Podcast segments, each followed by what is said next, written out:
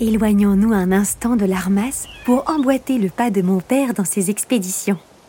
Sa passion pour la botanique débute en 1842, lors de sa première ascension du Mont Ventoux.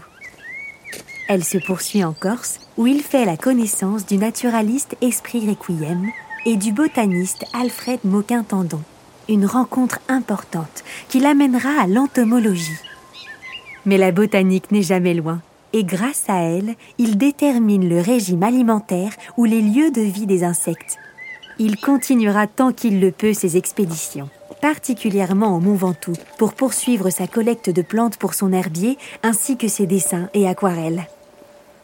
Au départ, vos pieds foulent les touffes balsamiques du thym, qui forment tapis continus sur les croupes inférieures. Dans quelques heures, ils fouleront les sombres coussinets de la saxifrage à feuilles opposées.